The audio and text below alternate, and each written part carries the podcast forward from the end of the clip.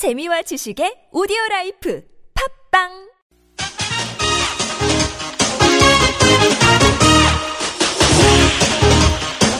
열린 아침 김만흠입니다. 3부 시작합니다. 열린 인터뷰 두 번째 시간인데요. 북한 함경북도 일대에서 발생한 물난리로 어, 이 물난리를 계기로 우리도 인도적 지원에 나서야 한다 이런 목소리가 나오고 있습니다. 하지만 5차 핵실험에 여파로 정부와 여당은 대북 지원에 부정적인 반응인데요.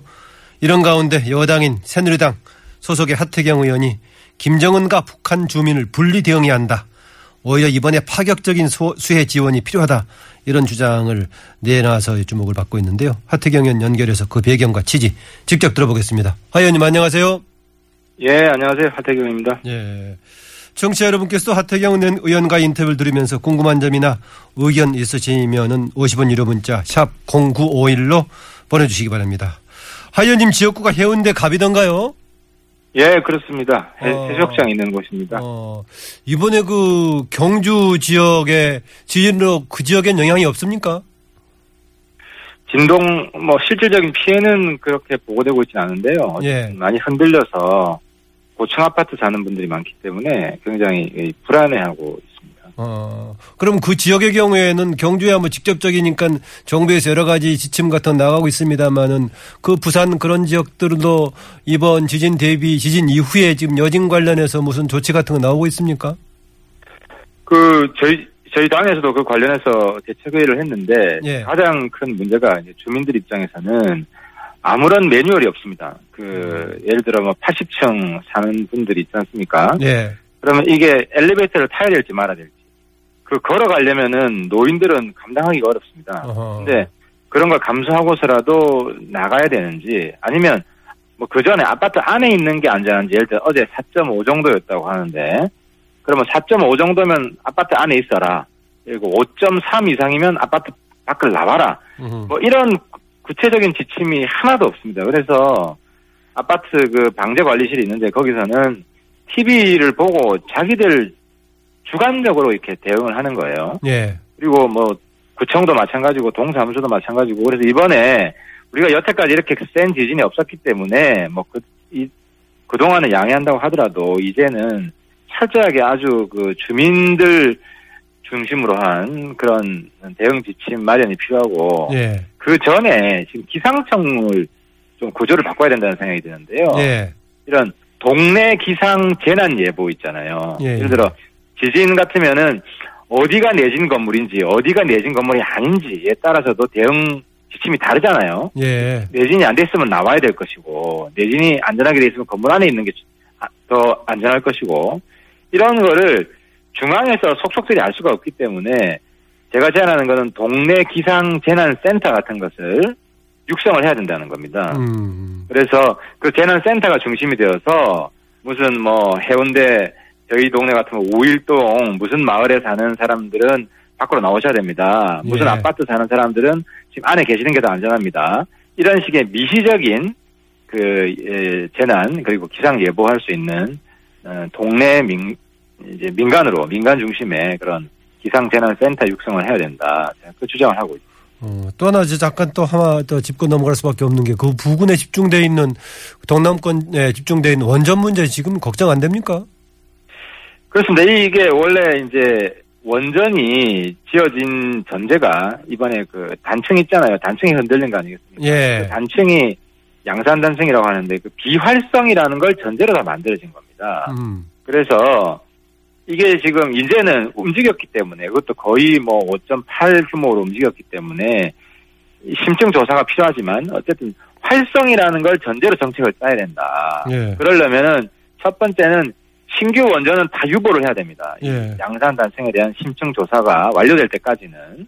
그래서 만약에 양산 단층 규모가 그렇게 크지 않아서 원전 원전이 이- 있어도 뭐 괜찮다 하면은 원전을 지을 수 있지만 이게 그 기준이 있거든요. 단층 규모에 따라서 예. 그 단층 반경 얼마 안에는 지진을 못 짓는다는 그 규정이 있습니다. 그 global standard로. 예. 그래서 만약에 그 단층 안에 월성 원전이나 뭐 고리 원전이 들어간다는 게 판명이 되면 정말 국가적인 에너지 대변환 정책을 써야 됩니다. 예. 기존에 있는 원전도 그그 해체 작업에 들어가야 되고 근데 아직은 이제 그 결과가 안 나왔으니까 일단은 신규 원전은 일단 어, 시- 특히 이제 신고리 오리콕이죠. 예, 예. 건설을 즉각 유보해야 된다. 아하. 양산 단층에 대한 조사가 정밀 조사가 끝나기 아, 끝나기 전까지 유보해야 된다. 예, 예. 그뭐이 지진 관련 얘기는 조금 전에 지금 이제 연세대학교 어 이제 전문가 연결해서 들어보게 되었고 또 앞으로 들어보기로 하고요. 또 하나 이제 북쪽에서는 지금 이제 수해 때문에 해방 이후 처음 맞는 대지양이다. 북한에서는 다 북한 당국이 이렇게 표현하고 있는데 실제로 지금 북한 피해 상황 어떻게 어느 정도 심각한 건가요? 그, 이 여태까지 알려진 것으로 볼 때는 2007년이 한 1000명 이상의 사망 실종자가 있었고, 예. 이번에도 뭐 북한 발표에 따르면 수백 명 이상은 된다는 거 보면, 한 역대 한 두 번째, 두 번째, 세 번째 정도로 심각한 상황인 것 같습니다. 그래서 이재민도 한 7만 명 규모더라고요. 예. 뭐, 이 정도 규모는 한국에서 이런 일이 발생하면 지금 뭐, 거의 그냥 아동이 상태 아니겠습니까? 음. 굉장히 심각한 상태라고 보여집니다. 혹시 또 일각에서는 북한이 홍수 피해를 연일 오히려 부각시키는 게 북한에 최근에 되고 있는 대북 제재 약화 시키려는 그런 전략적인 의도가 들어있는 거 아니냐 이런 분석도 있던데요.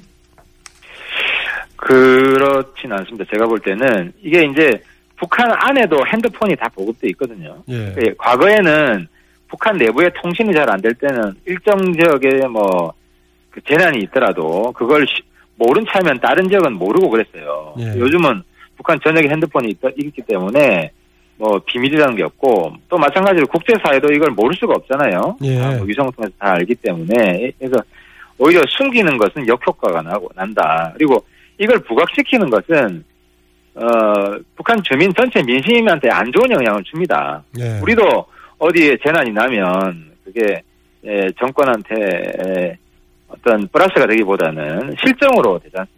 예, 그래서 예. 김정은 정권에 어쨌든 실정으로 되기 때문에 이게 음. 부각시키는 것이 뭐, 뭐 정권의 노림수다 이렇게 보는 것은 지나친 뭐 어, 홍순환 것도 오히려 내 대내 단결을 이끈다거나 해 약화시키는 전략으로 하기보다는 오히려 그렇게 했을 경우에 손해인데 하진 않았을 거다. 그렇죠. 단계 뭐 대내 결집을 하려면 김정은이 앞장서 가지고 홍수 뭐난 직후부터 바로 가가지고 뭐 음. 일선에서 진두지휘하고 그래야 되는데 지금 김정은이 보이지도 않지 않습니까? 그렇죠. 현장에 안 간 걸로 보도가 되고 예, 있죠. 현장에 안- 예 그렇기 때문에 오히려 피해가 부각될수록 김정은 정권한테는 불리한 상황입니다. 아, 제가 조금 전에 지진 그 관련 전문가 소개하려다가 언뜻 이름이 지금 헷갈렸는데 보니까 이름이 하태경, 홍태경 교수 똑같아가지고 제가 하이언 연결하면서 언뜻 조금 망설였습니다. 제가. 한번 연락해봐야겠습니다. 어, 어쨌든 간에 이런 가운데 지금 어제 SNS를 통해서 지금 하이언께서 박근혜 대통령에게 김정은과 북한 주민을 분리해서 대북 광폭 정치해달라 이렇게 제안하셨는데 어, 이게 박근혜 대통령의 전략적인 변화를 촉구하는 거니까 아니면은 분리해서 양면 전략이 가능하다고 보시는 겁니까?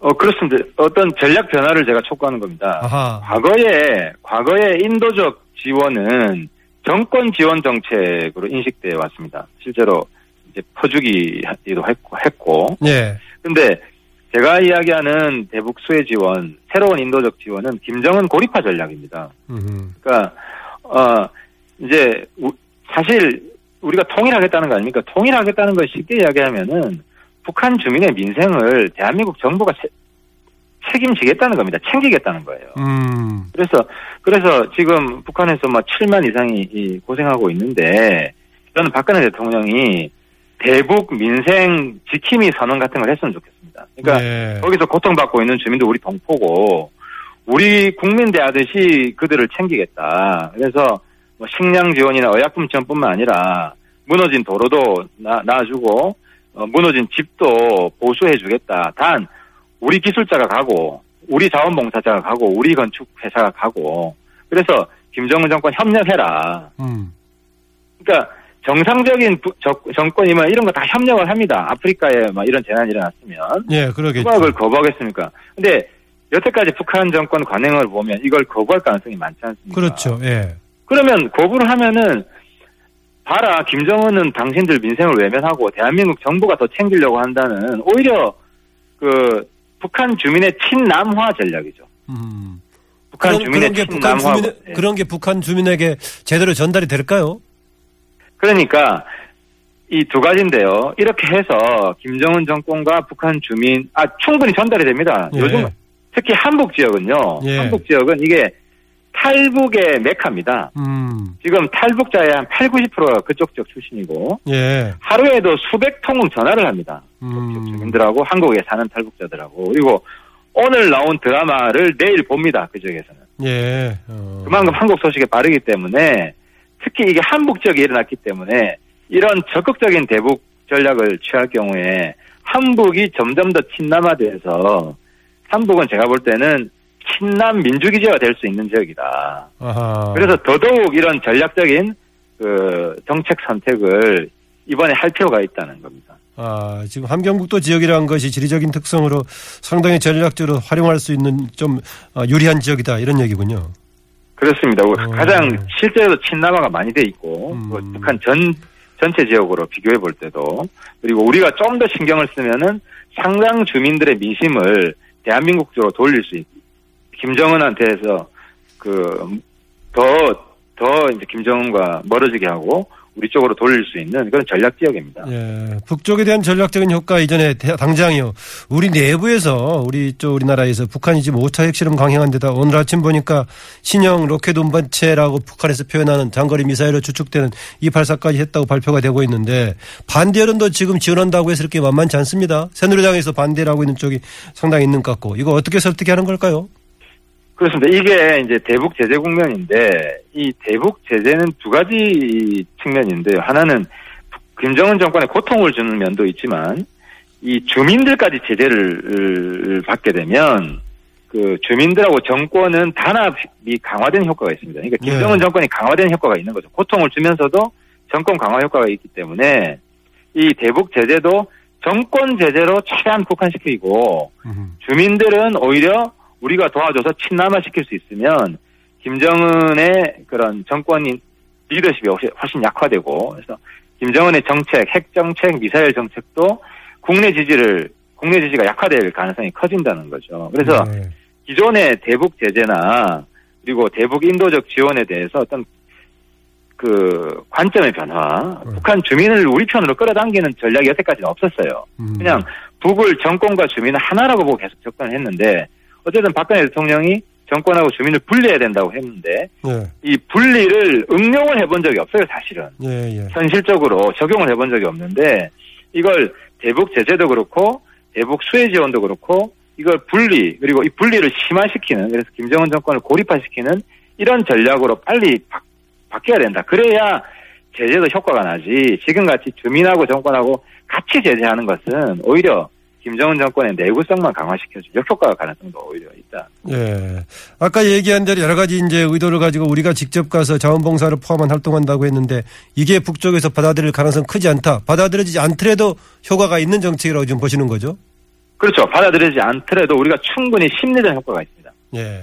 심리전 효과가 있고 북한 주민의 민심을 흔들 수 있는 효과가 있기 때문에 이건 충분히 수행할 수 있고 그래서 결국 김정은이 안 받아들여주면 예. 여태까지 해오던 거 있잖아요. 유엔 예. 통해서 하든 그런 방식으로 하면 되니까요. 예, 뭐 여러 가지 좀 더 묻고 싶은데 지금 시간이 제한돼 있어서 다른 정치사는 한두 개 좀 질문 드리죠.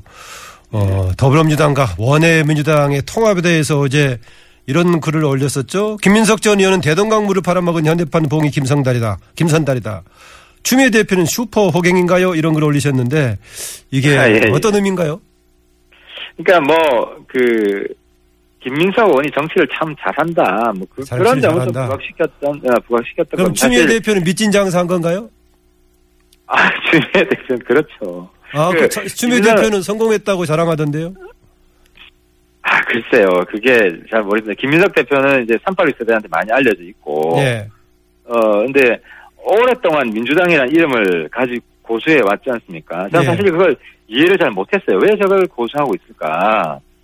근데 뭐 이번에 보니까 이런 식으로 활용이 되는구나. 그래서 이, 이 정말 10년을 내다보고 뭐 그런 정치를 하는구나 해서 상당히 고단수 정치 이 전략이라는 걸 제가 이제 배웠고요. 예. 근데 추미애 대표 어, 입장에서는 오히려 어, 뭐 김민석 띄워주기지 이게 추미애가 큰 거라. 아니, 추미애 생각하는 아니라 당의, 당의 통합 전략에 지금 시동을 잘 걸었다라는 평가도 있던데요. 그러니까 통합 전략이면 우선순위가 네. 그게 이렇게 절박한 것인가. 아하, 우선순위가. 그게 동의하는 분들 많지 않을 것 같습니다. 예. 하나 더 짧게 질문드리죠. 이제 이번 추석 기간에 내년 1월 초중반에 귀국한다 하면 정치권에서 아주 뭐 논란이 됐었는데 방기문 유엔 사무총장 얘기입니다. 새누리당 대권 후보 경선에 방기문 총장 참여할 것으로 보십니까? 어, 근데 그 전에 예. 그 거품이 많을 거라고 봅니다. 거품이 많다 현재. 아, 거품이 많다. 그래서 그 거품이 거치고 경쟁력이 있을 것인가 음. 회의적이고 지금 얘기하시는 네, 게 약간 지금 회의적으로 보시네요. 그렇습니다. 검증 안 된 부분이 너무 많습니다. 국내 정치에. 음. 그리고 지금 국제 정치에서 최근에 보면 남북 화해에 뭐 그 집중하겠다. 지금 남북 화해를 말할 땐가 음. 정권 남북 화해라는 거는 정권과의 화해인데 지금 핵 미사일 이렇게 실험하고 있는데 그래서 지금 그 대북 문제도 오히려 정확히 봐야 될 뿐인데 저- 정확히 못 보고 있다 이런 걸 보면 정무적 감각이 뭐 상당히 아. 떨어지는 분 아닌가 저는 이런 판단이 들고 예. 근데 어쨌든 그 새누리당으로 들어오든 아니면 밖에 있든 간에 그 새누리당 후보랑 어, 경쟁해서 이겨야 보수 음. 진영 단일 후보가 되죠. 예.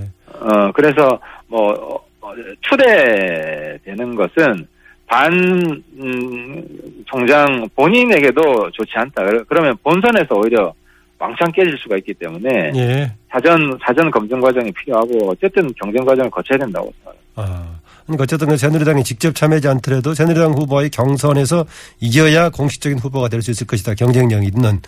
그런데 하영께서는 이제 기본적으로 약간 경쟁력에 대해서는 회의적으로 보고 있군요. 그렇습니다. 지금 좀 저는 거품이 네. 많이 껴 있는 거죠. 네. 오늘 말씀 고맙습니다. 예, 감사합니다. 지금까지 새누리당 하태경 의원이었습니다.